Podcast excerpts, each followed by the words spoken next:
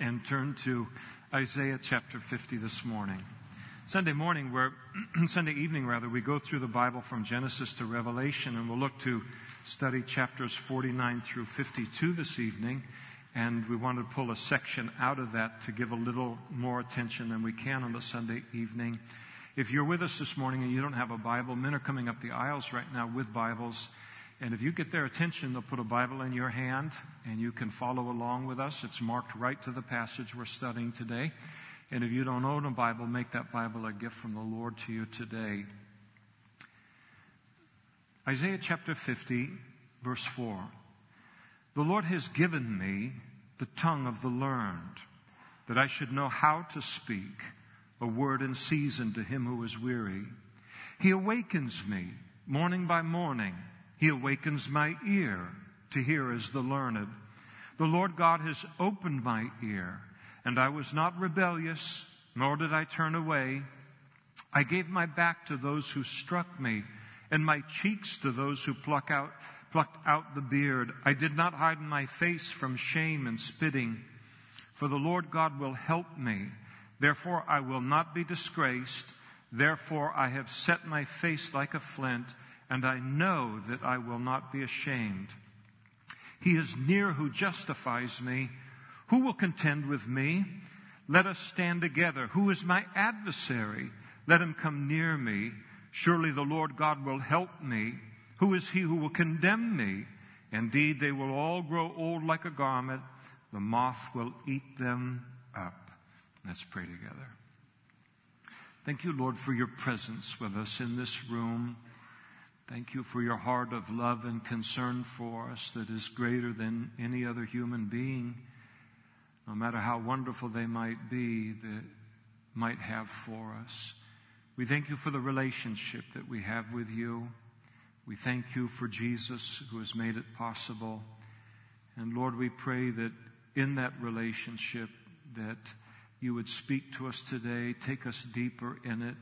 We thank you for your commitment to us your commitment to this relationship that we have with you, how when we become neglectful or we become fat and sassy spiritually and ignore this relationship, you never give up on it. You always bring us back to it. And we thank you for your commitment to it and your love for us and the desire that you have to give us as close a relationship with you as we can have this side of heaven. We give you praise and we ask that you would meet with us through your word by your Holy Spirit now as we study. And we ask it in Jesus' name. Amen. Please be seated. As Christians, the most intimate and personal part of our lives are what is known as our devotional lives. That time that is spent at the start of each day communing with God and fellowshipping with Him. And what we say to God during that time and then what He communicates to us is probably the most personal and the most private part of our lives.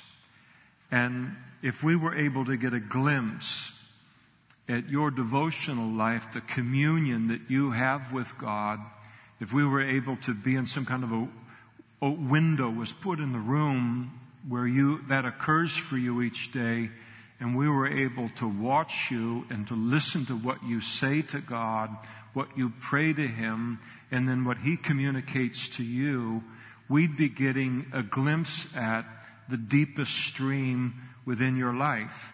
I don't think that there could be a better way to really know a person and understand a person more quickly than if we could have that kind of a glimpse into your personal relationship with God as a Christian. And in these verses here, these six verses in Isaiah chapter 50, we are given a unbelievably valuable and priceless glimpse into the very devotional life that occurred between our Lord Jesus and our Heavenly Father. And these six verses are a prophetic description of the devotional life between God the Father and his promised servant, the Messiah, that is Jesus. We're given a glimpse at this very, very private part of Jesus' life. And I think it's given to us doubtless in order that we might know Jesus better, understand him better as a result, but also that this would be an instruction to us in our personal relationship with the Lord. We are, after all, as Christians, uh, the body of Christ. Christianity is supremely, above all else, Christianity is about a relationship. It is about a relationship with God. And perhaps you've heard people say, if you've been a Christian for any length of time, well, they'll say Christianity is not a religion, it is a relationship. And it's true. This is last week I heard a Bible teacher. I download some of his studies and listen to him on a pretty regular basis, so I love him and I respect him very much. But he reached a certain part in a sermon where he was teaching on something and then he spoke about he used that phrase, Christianity is not a religion, it's a relationship, and he used it in a mocking way. And he used it in kind of a scornful uh, way, making fun of it, and, uh, and then proceeded to make some kind of an argument on the basis of it. I was unmoved by his argument, and, and I dismissed his scorn, and I continue to love him, and I'll continue to listen to him uh, nonetheless, but I disagree with him strongly on that particular point as Christians, when we put our faith in Jesus as a full and satisfying payment for the forgiveness of our sins, and the obstacle of our sin is now removed between us and God, the Holy Spirit then comes into our lives. It is the greatest miracle that a human being can ever experience in life.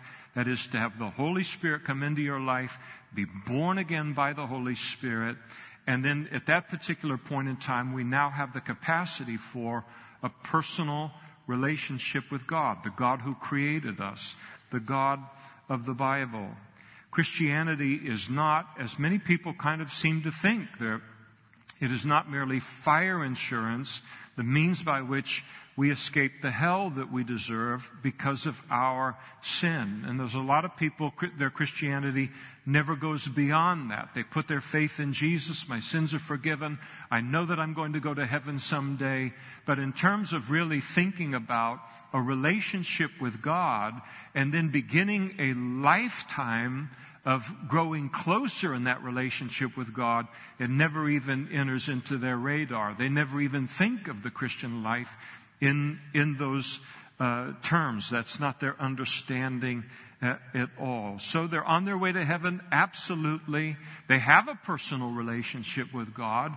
They just don't know it. They don't know the capacity. They don't know the potential of the relationship. And so, so very often they'll simply ignore it and the relationship lies undeveloped and it never grows beyond, the relationship never grows beyond kind of a quick prayer to God related to a meal or a quick prayer to God uh, asking Him to pull them out of some kind of a pinch that they find themselves in uh, at the moment.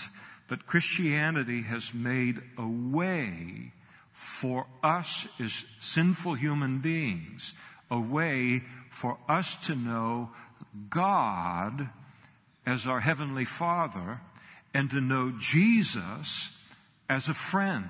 These are relationship words. Jesus spoke to the disciples when they wanted to know a little bit more about how to pray. He said, Well, after this manner, pray. Our Father, which art in heaven. Jesus has made a way for us to have a relationship with God the Father. Jesus spoke concerning himself to the disciples in John 15 and he said, I no longer call you servants or merely servants, for a servant does not know what his master is doing. But I have called you friends, for all things that I heard from my Father, I have made known to you.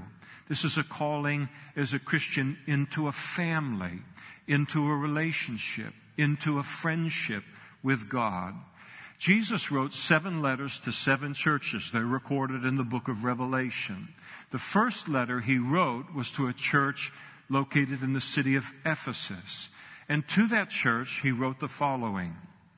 I know your works, your labor, your patience, and that you cannot bear those who are evil.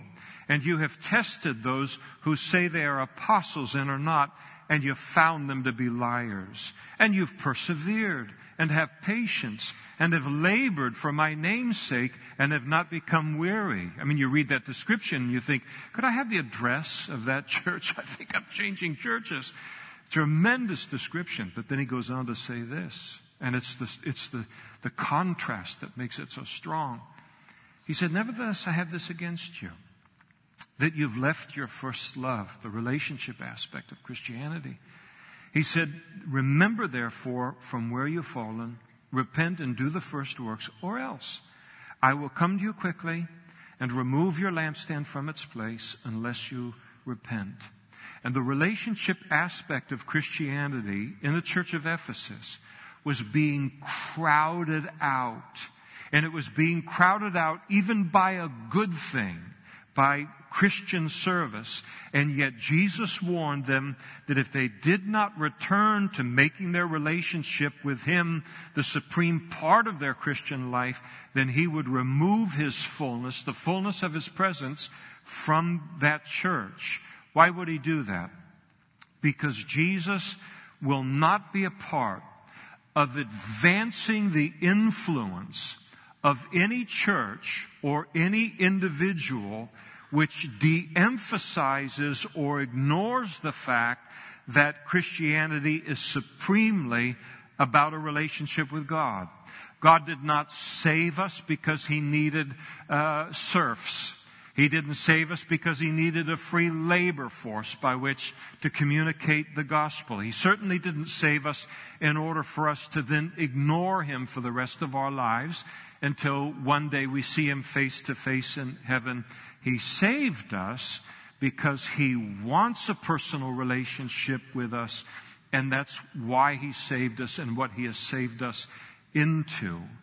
Now, a key to, key part in developing and nurturing this kind of a relationship with God involves what is prophesied in our passage concerning Jesus. And not only prophesied concerning Jesus, but then practiced by Jesus during the 33 and a half years of his incarnation, his lifetime in human history. And what the key part of developing and nurturing that relationship with God is what is described here in Jesus' life, beginning each day by spending time alone with God. I think in verse 4, if you notice, I want you to notice that phrase that He awakens me. Jesus declares here concerning the Father in His devotional life. Something gets awakened here. He awakens me morning by morning. I love that particular Old Testament description of our daily devotional life. It is to be awakened by God morning by morning. So every morning we wake up physically, don't we?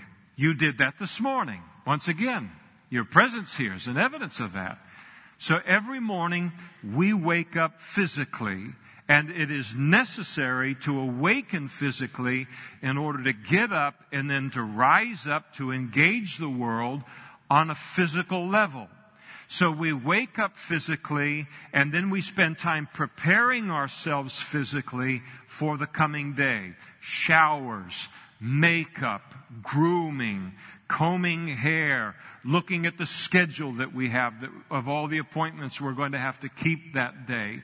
And it can take some time in order for uh, that being prepared physically to meet the world on a physical level. That takes a little bit of time for each of us, some more than others on a morning. Some of you, everybody knows not to get around you until you've had your second or third cup of coffee. You don't even know you're a human being until you've had your second cup of coffee. All a part of your ritual for awakening physically to now engage the world on a physical level. Well, in the same way, the phrase is telling us that we need to be awakened, and the word awakened in the, in the Hebrew there, it means to be stirred. It means to be roused up we need to be awakened spiritually in order to now engage the world on a spiritual level. Because as Christians, we don't want to just engage it on a physical level. How small of a life would that be to live? We want to also awaken, need to awaken on a spiritual level to engage the world then on that spiritual level. And who better to prepare us for a new day in this way than God? And in fact, only God can do that. And here he tells us how he does it and how he did it in Jesus' life and how he will likewise do it in our lives as the body of Christ. Notice these significant component, components or elements of this quiet time uh, described here. And by way of introduction related to this, let me say that a personal quiet time with God, as it's often referred to, it requires a quiet place in order to engage in an uninterrupted way in that relationship with, uh, with God for that to occur. Jesus taught in this regard in the Sermon on the Mount. He said, but you, when you pray, so prayer is an, it's an assumed activity in a Christian's life. But you, when you pray, go into your room and when you've shut your door, pray to the Father who is in the secret place and your Father who sees in secret will reward you openly. So a quiet time requires a quiet place. And Jesus practiced what he taught, practiced what he preached. For instance, in Mark chapter 1, we're told, after a day of tremendous spiritual activity in the northern area of Israel, the Galilee, we're told that in the morning, having risen a long while before daylight, he, that is Jesus, went out and he departed to a solitary place, a solitary place, and there he prayed. I want you to notice very significantly, again in verse 4, that phrase, the Lord has given me. This time in Jesus' life, this time in our lives, is a time when God imparted something to Jesus on a daily basis. It is a time in our lives in which God imparts something to us on a daily basis. Every day, morning by morning, God wants to impart certain things to us, certain things that He knows can only come from Him. And notice first, there in verse 1, the early part of it, that this time in which, that this devotional time is a time in which our tongue or our speech is sanctified unto God to start the day. And the word sanctified means to be set apart unto God's use, to be made holy. This quiet time is a time in which our speech, our capacity for speech is dedicated to God and set aside for His use. Now all of us are going to use the capacity of speech every day. Some of you are going to say more. Some of you are going to say less. But most of us are going to say a lot of things in life. I remember ever since I was a little boy, I used to think, you know, there's a lot of talking going on. I listened to the teachers. I did a lot of talking myself. Um, in the classroom all through elementary school, I would get all A's and B's in the classes and everything. But then in classroom conduct, I would get a N, needs to improve on self-control and talking with other students around him. And uh, so, and poking them with pencils or whatever kind of things were going on. I was a victim. I was a victim. I was innocent. They all started the conversation with me. But I would think to myself, and even into adult life, say, I wonder how many words we say in a given day. I wonder if you could, you know, block that off by uh, occupations or whatever. What, or just how many does an average American, how many words do an average American speak each day? Well, some years ago, a woman did a study, and it was a good thing a woman did it, because if a man had done it, oh my, oh boy, uh, the, we'd have, they'd have burned, the women would have burned down every major city in the United States of America. So it was a woman, her name was Louann, she's a part of a study at University of California, and she found that women in her study on average speak uh, 20,000 words daily compared to only 7,000 words uh, for men. As you might imagine, this these numbers were immediately contested. Now, I don't know whether there's a three to one ratio and difference between how much a man speaks and how much a woman speaks on a given day. Again, men are as different as from other men and women are very different from one another. Lots of personality and all. But i think in my life experience i do think that women are the more social creature and uh, the friendlier and the more likely to talk than men are and it certainly is not a negative observation at all. Well she put out her study and it created this firestorm and so other studies quickly followed. And when they were uh, these studies were conducted they came to the conclusion that men and women in the united states speak about the same number of words every day when uh, grunts were considered words. Uh, that factored it up for the guys in, you know. And on average that we speak an average of 6500 words uh, a day. And so, whatever the uh, sex might be, that's a lot of words to come out of our mouths each day. That's over 400 words uh, per waking hour for the average human uh, uh, human being. And of course, that, that doesn't take anything into uh, consideration all the different means of communication that we have today that uh, needs to be sanctified. In those days, communication, education being what it was, we're talking about 2,700 years ago in terms of what's being spoken about here and the mouth being sanctified. For the average person, to the means of communication was not written. Most people couldn't write. It was speaking. Well, today we use both our thumbs to communicate. Uh, we use our fingers and emails, all the different ways that we have, even beyond speaking, to communicate. That all needs to be sanctified and set aside to the Lord. We're going to do a lot of communicating in the course of the day. So it's important for us as Christians that our speech, what comes out of our mouths, out of our thumbs, out of our fingertips and all, that it be directed by God each day. For the simple reason that words are very powerful things and they're very influential things for good or for uh, bad, but they are influential and what comes out of our mouths really needs to be directed by God each uh, day so that these, our speech will be influential uh, for God's reputation as a representative of God, but also for the advancement of the kingdom of God in the world that we're uh, living in. Now, second, th- this time with God is intended to give us, uh, the writer says, the tongue of the learned. You say, what's the tongue of the learned? Help me out a little bit with that. It means a tongue that's discipled. The word learned carries the idea of being discipled or being a disciple.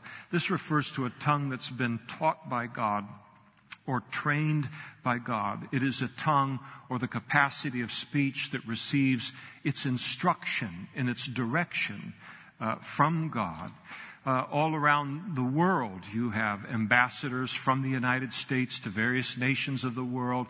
They all have their ambassadors to other nations in the world. And one of the things that an ambassador has to wake up with, whether it's a man or a woman, they wake up each day realizing that I no longer, by virtue of being an ambassador of the United States to Germany, that when I wake up each day and I go out into my public life, I no longer simply represent myself, little old Damian Kyle, but I represent the entire government and nation of the United States of America. And when a person understands that about themselves, then they become very concerned that their speech will be trained to properly represent um, who they're representing. When a person realizes they're representing someone or something far larger than themselves, then they're careful about their speech. Their speech needs to be trained to reflect that.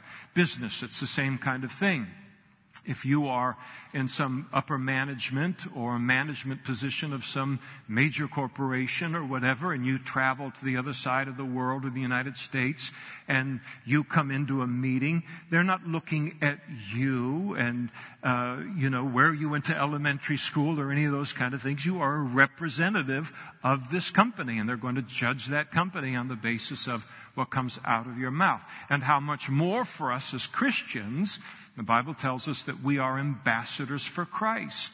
And so people are going to listen to what we have to say, come to conclusions about the bigger picture of our life, conclusions about God and about the kingdom of God by virtue of listening to us. And so it's important for us to realize as Christians that we're a part of a much larger picture and that our speech needs to be trained and it needs to be directed morning by morning. It occurred in the life of Jesus and the Father wants to do it in our life uh, as well. Jesus declared of himself in this very regard in John chapter 12. He said, For I have not spoken on my own authority, but the Father who sent me gave me a command. What I should say and what I should speak. And I know that his command is everlasting life. Therefore, whatever I speak, just as the Father has told me, so I speak. And Jesus declared similar things all the way through his public ministry. He had the tongue of the learned. And where did he receive that day by day? At the feet of the Father, so to speak, in that personal relationship. And we receive the tongue of the learned in the same way, with the consciousness of the powerful influence of our speech and given how, because I am a Christian, my words again are not merely a reflection upon myself, but upon God and upon the kingdom of God, upon other Christians. And so in this time with the Lord, we begin the day, among other things, saying, Lord, I set my capacity for speech over to you today. I ask that you would sanctify my tongue today and that you would come out of my mouth and only have what come out of my mouth what you desire. And that's a prayer that God is happy to answer and he wants to answer in our lives. And in the course of the day, when we begin that day, having dedicated our speech to the Lord and say, You direct, it's your instrument, use it for your glory. It's amazing when we begin the day with that kind of sensitivity that we'll find ourselves then in a conversation and the Lord will speak very much to us personally by His Holy Spirit where someone, a conversation is going on, one that maybe I'm so filled with self-preservation or I'm so self-protective related to the relationship or the environment that normally I would zip up my mouth and not add anything to the conversation. And the Lord says, you speak up here and this is what I want you to speak. And it's a wonderful experience in life. And you say, okay, here goes. And you add in the two cents that God is wanting you to add. Or sometimes there's a conversation that's going on and uh, they're talking about something that God is saying, no, I don't want you to be involved in that. So they could be talking about politics. They could be talking about, uh, you know, the Kardashians. They could be talking about the Grammys. They could be talking about uh, who knows what, or they could be talking slander and gossip or any of these kind of things. And the Lord says, "Don't touch it. Don't open up your mouth. Don't, and, so, and sometimes it's really hard for me. I mean, I, uh, you may not know but truth is going to die with me on these issues. I'm something of an expert on uh, hip hop music and rap and different things. So that people start talking about that. I got a lot to say on that. Word. So, so, but it's a wonderful thing. Sometimes I got to fight against it. I want to jump in. I want to jump in and the Lord will say no, and it all comes out of that time in the morning. It's very supernatural and it's very real. And it operated in Jesus' life and it operates in our life um, as, as well. Notice too in verse 4 that it is here in this quiet time that we are prepared not only uh, concerning what to speak, but also how to speak. Uh, the passage says that I should know how to speak. And I think all of us have lived long enough to realize that a person can say, we can say the right thing and say it in the wrong way, and we've completely destroyed it. Uh, communication is only its most powerful when we say the right thing and then we say it in the right way. And then now that's a powerful conversation. We walk away from it and go, that went really good. But to say the right thing and say it in the wrong way, it mars everything. And so part of this time with the Lord in the morning is in order to get us into a place where, okay, now I'm listening to God. I'm going to say what He wants me to say, but further now, I also want uh, to say it in a way that reflects Him, to say it in, uh, in the right way because if you do it insensitively, you do it with a wrong tone, and you can end up in the doghouse. I mean, what husband doesn't understand something about this is that a perfectly wonderful thing, but said it in the wrong way, or you snapped it, or something like that. And it works both ways with the sexes, or in lots of other different places in life, and the whole thing is marred, and uh, it's very uncomfortable at home uh, for a few hours. And so, there needs to be the right thing, but then in the right way. I've watched uh, street preachers ever since I became a Christian, and uh, they fascinate me. Uh, and uh, sometimes, you, uh, if I see them ar- around town operating, or if I see, especially in a major metropolitan area or some big city, and there's a street preacher, I don't go like right up to him like this and you know stare. I will find a like a pole somewhere quite a few yards away and I'll just pretend, you know, and uh, whatever, and I'm just leaning up against it, casually listening, you know, to the things. And because I'd like to see how the people are operating and pray for them and listen to what's going on and how are they declaring the message to this audience and things. And it hasn't been unusual for me to hear in some environments where you've got a, a, a street preacher who is declaring the gospel. They are declaring to human beings the single greatest message that we can ever declare to another person, and that is how to be saved, forgiven of our sins, enter into a relationship with God, and have everlasting life. That's the what. That's the greatest what anybody can ever have come out of their mouth.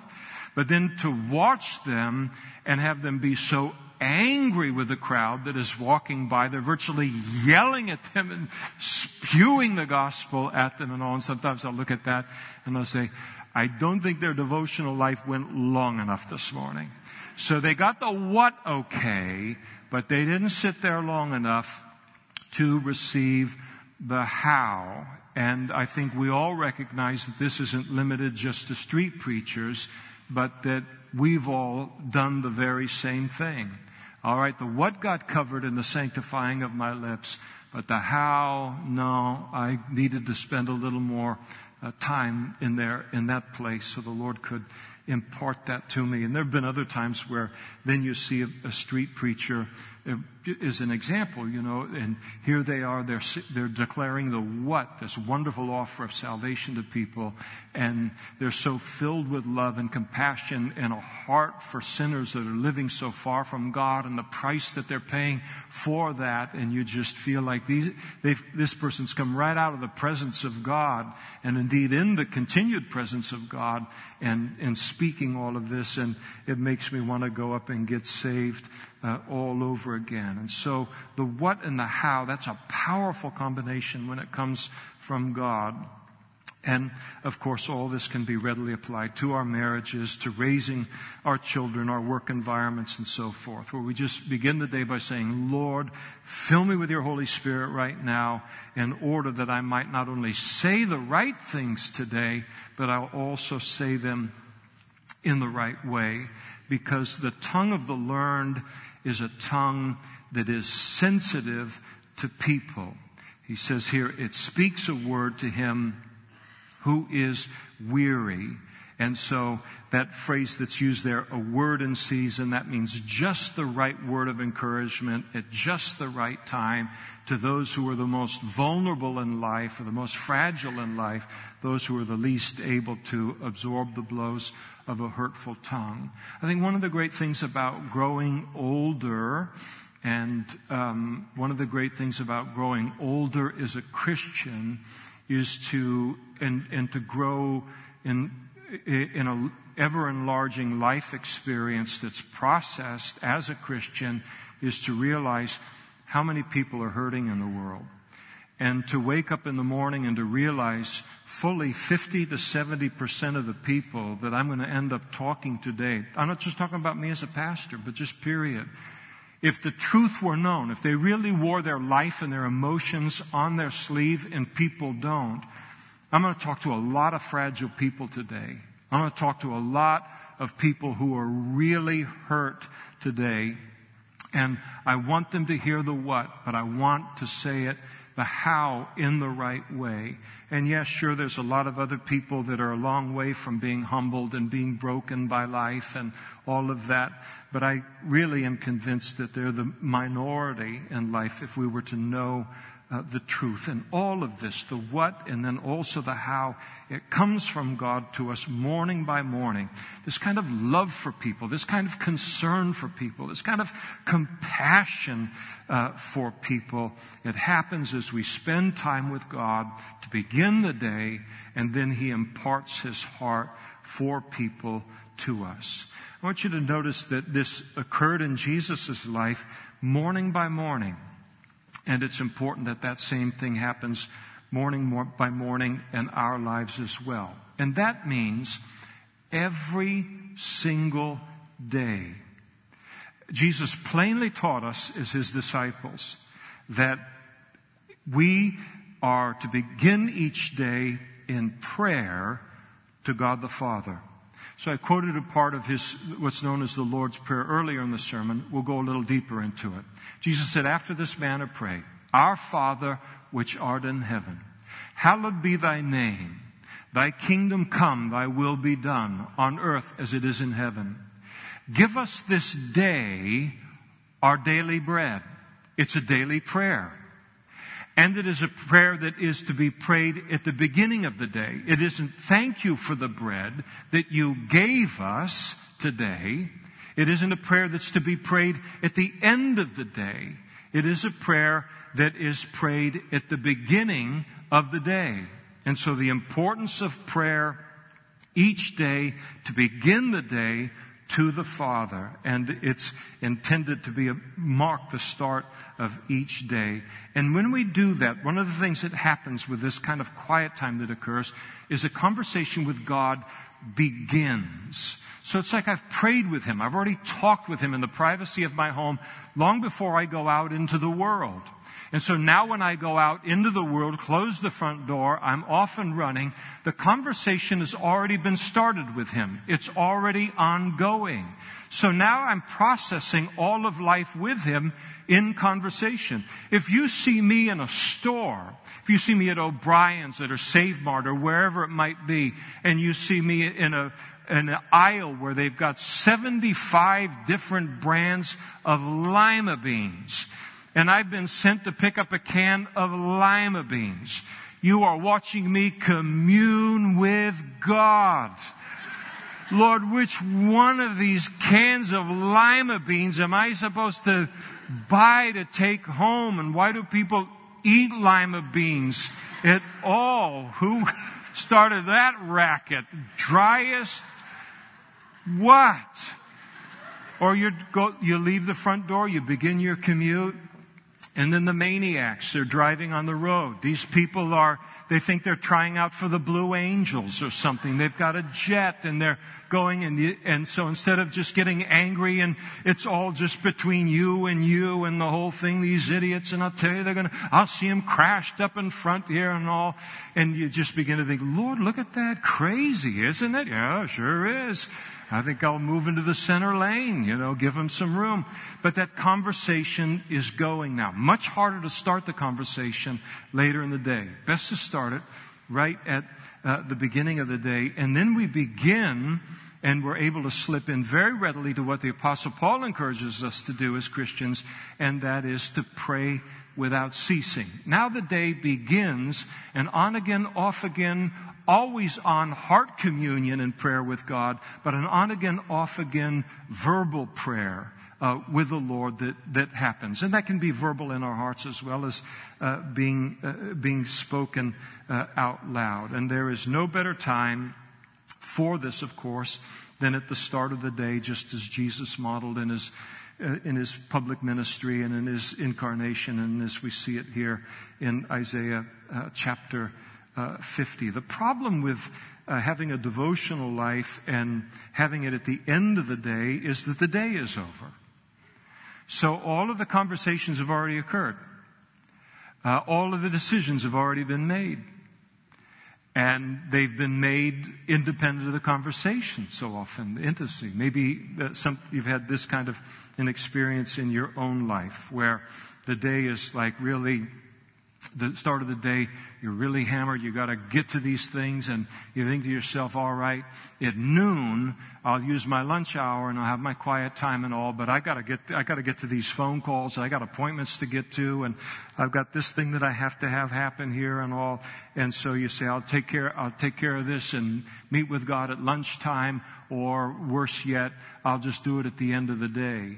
And the problem is, and you have all experienced it, noon comes and you open up the Bible and you begin to read it and then you begin to pray and commune with God and you realize I would have made a different decision on half the decisions I've already made. Or I would have handled at least half of the conversations that I've had with people in a completely different way if those conversations happened after being with God as opposed to before being with God. Anybody else understand that? Related to your life? I've done it. And then I've got to go back and I've got to clean that up. And I said the what, the what was right, but the how wasn't even close to what it needed to be. And I've made a mess for myself. It isn't good to talk with people before we've talked with God. And uh, at the start of the day. Additionally, at the start of the day, our hearts and our minds are at their freshest. They're not depleted by the demands of the day and all. So we're able to come to God when our mind is, is at its best, our heart is at its best to give Him the best part of the day. So it is undeniable, absolutely undeniable, that how and what we speak in the course of our day is very different depending upon whether that day was begun in conversation with God or not, begun in fellowship with God or not. And we all know it from our own personal experiences. Notice too in verse 4 that this is a time not only in which our speech is sanctified, but also a time when our hearing, our ears are sanctified, set apart unto God as well. Think about how much you listen to every day. How many words go into your noggin and into your heart? Again, way back when this is written 750 years before Christ, 2700 years ago, the average person in a village or whatever, had no phone, no radio, no TV, uh, no iPod. If, it, if they were going to hear anything, it was going to be some other villager or someone in their family talk. You think about how small the number of words were that they would need to process on a given day compared to the tidal wave of words that hit us on a daily basis as Christians living in the year 2015. And so you think about not only how many words we speak in a given day, but how many words each and every one of us hears in a day. And I think like never before in human history, we really need our ears to be set aside unto God, to have our ears opened by Him, and then begin the day with sensitivity to Him. And now all of the words are still going to come. All the noise is still going to come. All the wonderful conversations are still going to come. But now I'm going to process all of that with Him, in relationship with Him. Oh boy, Lord, I, what'd you think about that conversation? I don't know. I don't think all that was true. I don't think it was true either, you know. And the whole thing is going on, not just with our speech, but with our hearing as well. And I think that this is where that um, listening to God uh, part of our devotional life is where the Bible comes in because it's the principal means by which uh, God speaks to us. So the Bible, it, um, it cleanses us, it equips us, it feeds us uh, spiritually, and, and it uh, washes us spiritually and morally, but it's also the principal means by which God speaks to us. It's very important to read the Bible in that way. Lord, I don't want to read this book as an academic now as I begin the day. I thank you that you've given it. This is a revelation of you. I can't believe that I get to hold a Bible in my hands. You're talking to me by your Holy Spirit. You, your Holy Spirit, the Word of God. Jesus has given me access. What's going on in this room right now is unreal. Never believed that it could be true, and yet it's true between you and me. And I don't, I don't want to read it as just an academic. I don't want to just get a bunch of head knowledge, though I'm thankful for head knowledge. I don't want to even do it supremely as a discipline. If you've got something on your heart that you want to say to me, here, before I even open it up and begin to read it, I ask that you speak to me from your heart as my heavenly Father speak to me through your word. And the word of God is the single great way that he communicates uh, to us and sanctifies the speech and the hearing. And it isn't just his word, and he'll do that as we read his word as a part of our devotional life. But then sometimes just in terms of praying to Him about situations, He will then speak to us. Word of, word of wisdom, word of knowledge. He will give us a peace about a situation that we didn't have a peace about before we began to pray. Lord, this child of mine so messed up here in this place trying to go from childhood into adult life and in this terrible time of transition for her and then is so difficult for us and I don't know whether to tighten down the screws even tighter or to release or I don't know what to do here, Lord. What should I do? And then the Lord speaks to us and gives us wisdom and peace about a particular direction. The same prayer about a boss that you're heading in who's going to be the most difficult person you meet all day long. And you're going to meet him all day long. Lord, help me, prepare me for this. How do you want me to interact with him? Or if you're an employer, uh, then speaking of an employee, all the different areas of life. Lord, this decision that I'm facing, I don't know what to do here. And then we give him that opportunity in our quiet time to speak to our heart by bringing a Bible passage to our remembrance or giving us again a spiritual gift, word of wisdom, word of knowledge, giving us peace. The situation, this happens all of the time, but even recently in a situation that happened in my life, I was saying, Lord, what, what am I supposed to do here? What's going on? I don't, I can't, you know what? And, and he didn't give me any answer. He didn't say, well, this is it, and here's the, here we'll pull door number two. Now it's all clear to you. And he, he just gave me, boom, peace. It's okay. It's okay. Well, I like to know why it's okay. No, no, it's just okay. And if it's okay, if I'm okay, you can be okay, right? So he answers prayers in this kind of a way. Notice in verses, last part of verse 5 and then in verse 6 that this time at God's feet, so to speak, it includes a fresh submission to the will and the purposes of God for our lives, whatever the cost might be. And here we're given this incredible insight into the price that Jesus paid even before he got to the cross, to die on that cross for our sins, the abuse that he took from mankind. Why did he go through it? Why did he do it? A significant part of it came out of this time with the Lord. On the morning of the cross, you remember he prayed to the Father, and it was a morning prayer. He said, Oh, my Father, if it's possible, let this cup pass from me. Nevertheless, not my will, but thy will be done. And this morning by morning, being awakened spiritually in this way, it's a time in which we freshly surrender to God and say, God, I choose to walk with you. I choose to obey you. I choose to live for you today, no matter what is going to come my way today. And that issue of his lordship is settled once again, first thing in the morning, before I head out into the world. And now the decision needs to be made on the spot. So I've surrendered to him in this way.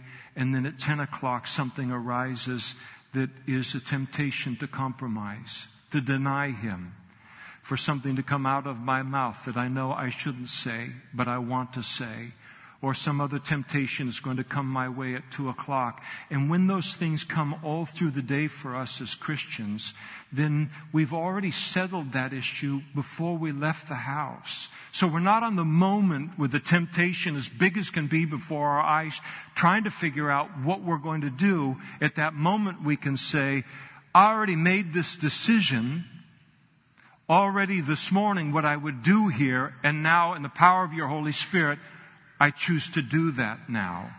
And that's an important part of the Christian life. Because the world that we live in, all the way until the Lord comes back, is going to be harder and harder to live this life as a Christian. There's going to be more temptations to compromise, more temptations to accommodate sin, more temptations to not open our mouths and be ambassadors, more, more, more, more, more. All of this kind of thing is, is coming, and it's coming already as a, a tidal wave. And so beginning the day by saying, God, you saved me. I would have thrown my life away a thousand different ways if you hadn't. This life belongs to you. I count it a privilege to live this life. I don't consider your commandments to be a burdensome. I consider it to be the joy of my life to not only live this life for my own pleasure, but for people to see a different kind of life and come to know you as well. And so I choose before I leave the door that this is the kind of life that I want want to live and whatever choices need to be made in the course of the day for that to happen.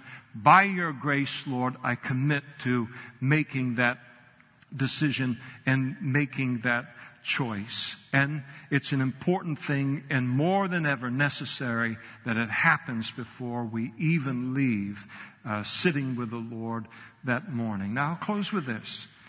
In verses 7 through 9, and I, I, won't develop these things. I'll leave it to your own rich preacher like minds to develop on your own.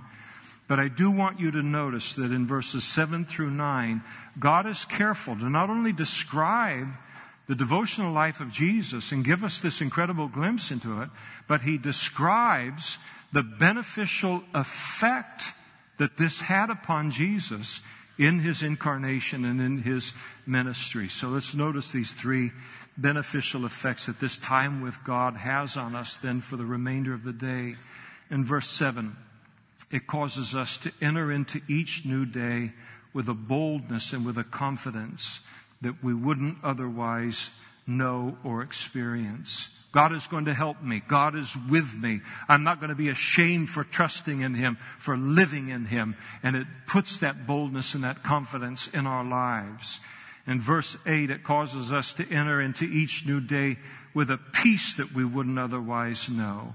God is going to take care of me. I'm not heading out into this world all by my little old lonesome. I'm heading out with a God that I know is alive and a God that I commune with today. And I enjoy the peace of that relationship as I head out into the world. And then finally in verse 9, it causes us to enter into each new day with a godly perspective that we wouldn't otherwise know that despite all, what things look like outwardly to me, despite the persecution of others against me for my faith, I'm not the one who's on thin ice. They're the ones who are on thin ice. It allows us, this time with God, allows us to see life, reality, as it really is. Not as the world tells me what reality is, but it isn't reality. But I see the world for and things for what they really are and how we need it. And God supernaturally imparts these things to us morning by morning. There is no better way for a Christian to begin his or her life each day than in this way. And I ask myself, why would the Holy Spirit give us this Old Testament glimpse of the coming Messiah's devotional life. Why would he give us this prophetic glimpse? I understand why he told us that he would be born of a virgin, he would be born in Bethlehem, that he would die on the cross for our sins, he would be buried, he would rise again. Uh, these are big things. These are important things to know about Jesus. Why this obscure passage that tells us and gives us revelation concerning his devotional life? Why would the Holy Spirit bother with that? And I think it's because no one will ever understand Jesus his life, his teaching, his ministry, his heart, apart from his devotional life with the Father. And it's equally true that no one will ever truly understand and experience the Christian life apart from a relationship with God that is nurtured and deepened by being awakened by Him morning by morning. Perhaps you've heard the old observation concerning a Christian's quiet time, the time that's spent with God each day, where someone will say, someone in my position, a preacher typically, will say, well, if Jesus found it necessary to have a quiet time, then how much more are we in need of doing so? And someone says, well, I've heard that, but I don't like it. I feel like every time I've heard it, the pastor's been like condemning with it. It's a tone of condemnation related. Okay, let me try it without the condemnation. If Jesus found it necessary to be awakened morning by morning in this way, then seriously, how much more do I need to be awakened spiritually in the same way to interact spiritually with the world all around me. And we're very much in need of it, I think. And I don't think that any Christian will ever make a true impact for the kingdom of God apart from this being a part of their life. And in fact, they will have missed Christianity. They may go into heaven, into heaven with a mountain of information in their brains.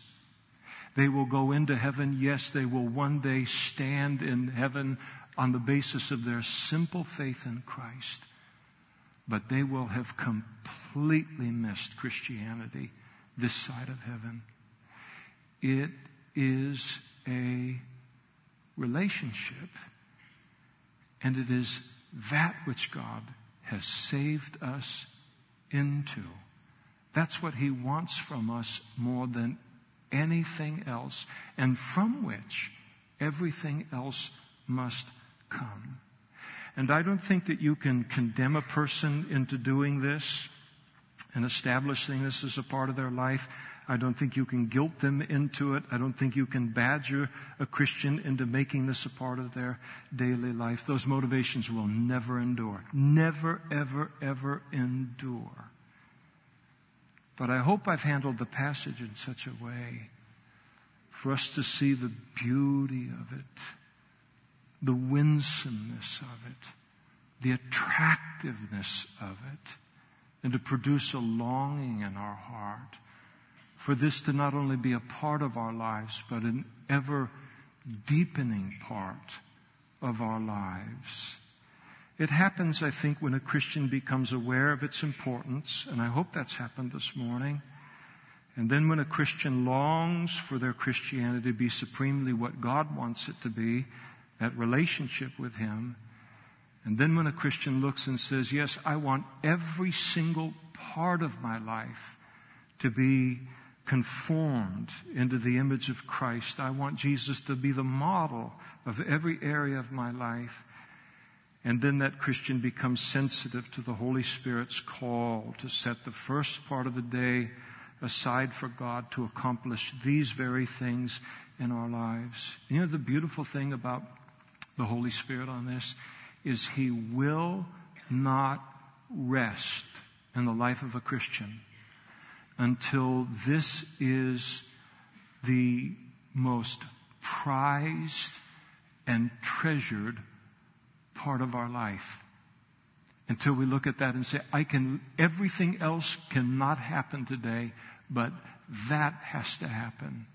One thing is needful here on this.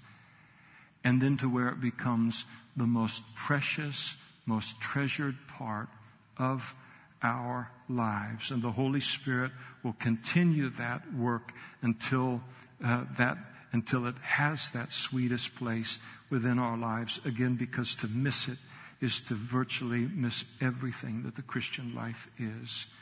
And the great help in starting all of this is we've got daily breads out in the fellowship hall and the information counter upstairs in the library. And it's just a simple little booklet. You can pick it up for free. And it's got a little thing where you read through the Bible all in the course of a year, a little program for doing that. And then you start the day and it's got a little passage of scripture that you read and you look at it and sometimes you're new to the Bible and you go, I don't know what that means. And they'll have a little devotional that follows it that explains that and it then puts the Word of God in your heart, gives us something to begin to think about, begin the conversation with, uh, related to God and it helps develop this devotional life as a part of your life. And if you don't have that in your life yet, Grab one of those devotionals and begin, and you will find the Holy Spirit will come alongside you and He will establish all of this within your life. And happy to do it. If you're here today and you're not a Christian, it's very important for you to understand the very point that I began with that Christianity is a relationship. Christianity gets represented as a million different things. There's a million different people saying a million different things about it. I am one of them. So you say, how do you, I know that you're right and everybody else is wrong. I hope what I said came off of the pages of scripture and you could see it for yourself. God wants to forgive you of your sins, to have a relationship with you. Not to become a part of Calvary Chapel necessarily, or come to church every week or multiple times a week for the rest of your life, but not have that relationship with God.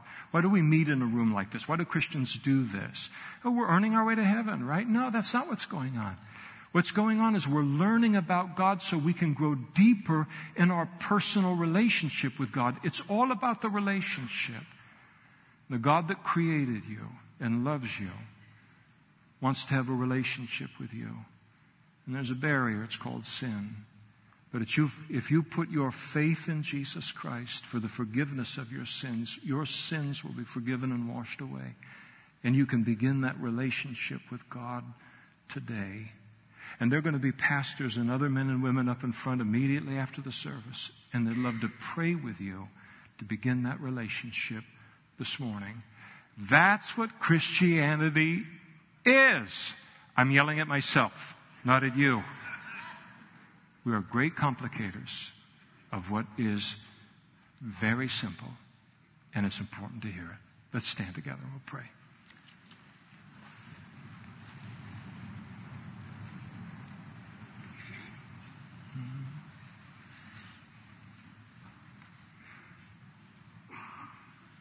Thank you, Father, for this revelation of yourself of your own heart, the revelation of Jesus here, and the priceless, intimate glimpse that you have given us of the devotional life between you and Jesus all those 33 and a half years. Thank you for including it in your word. And thank you for making it so beautiful and so attractive that we long for to mark our lives as well. Thank you for the relationship, Father. We don't know what we would do without it. And I pray and we pray that you take each one of us in this room this morning by the hand and under the beautiful weight and majesty of this passage, that you would lead us out into a deeper and richer and more intimate place in our relationship with you, more than we could ever dream or ask. We trust you for it, Lord. We long for it. We ask you for it. And we do so in Jesus' name. Amen. Sunday night.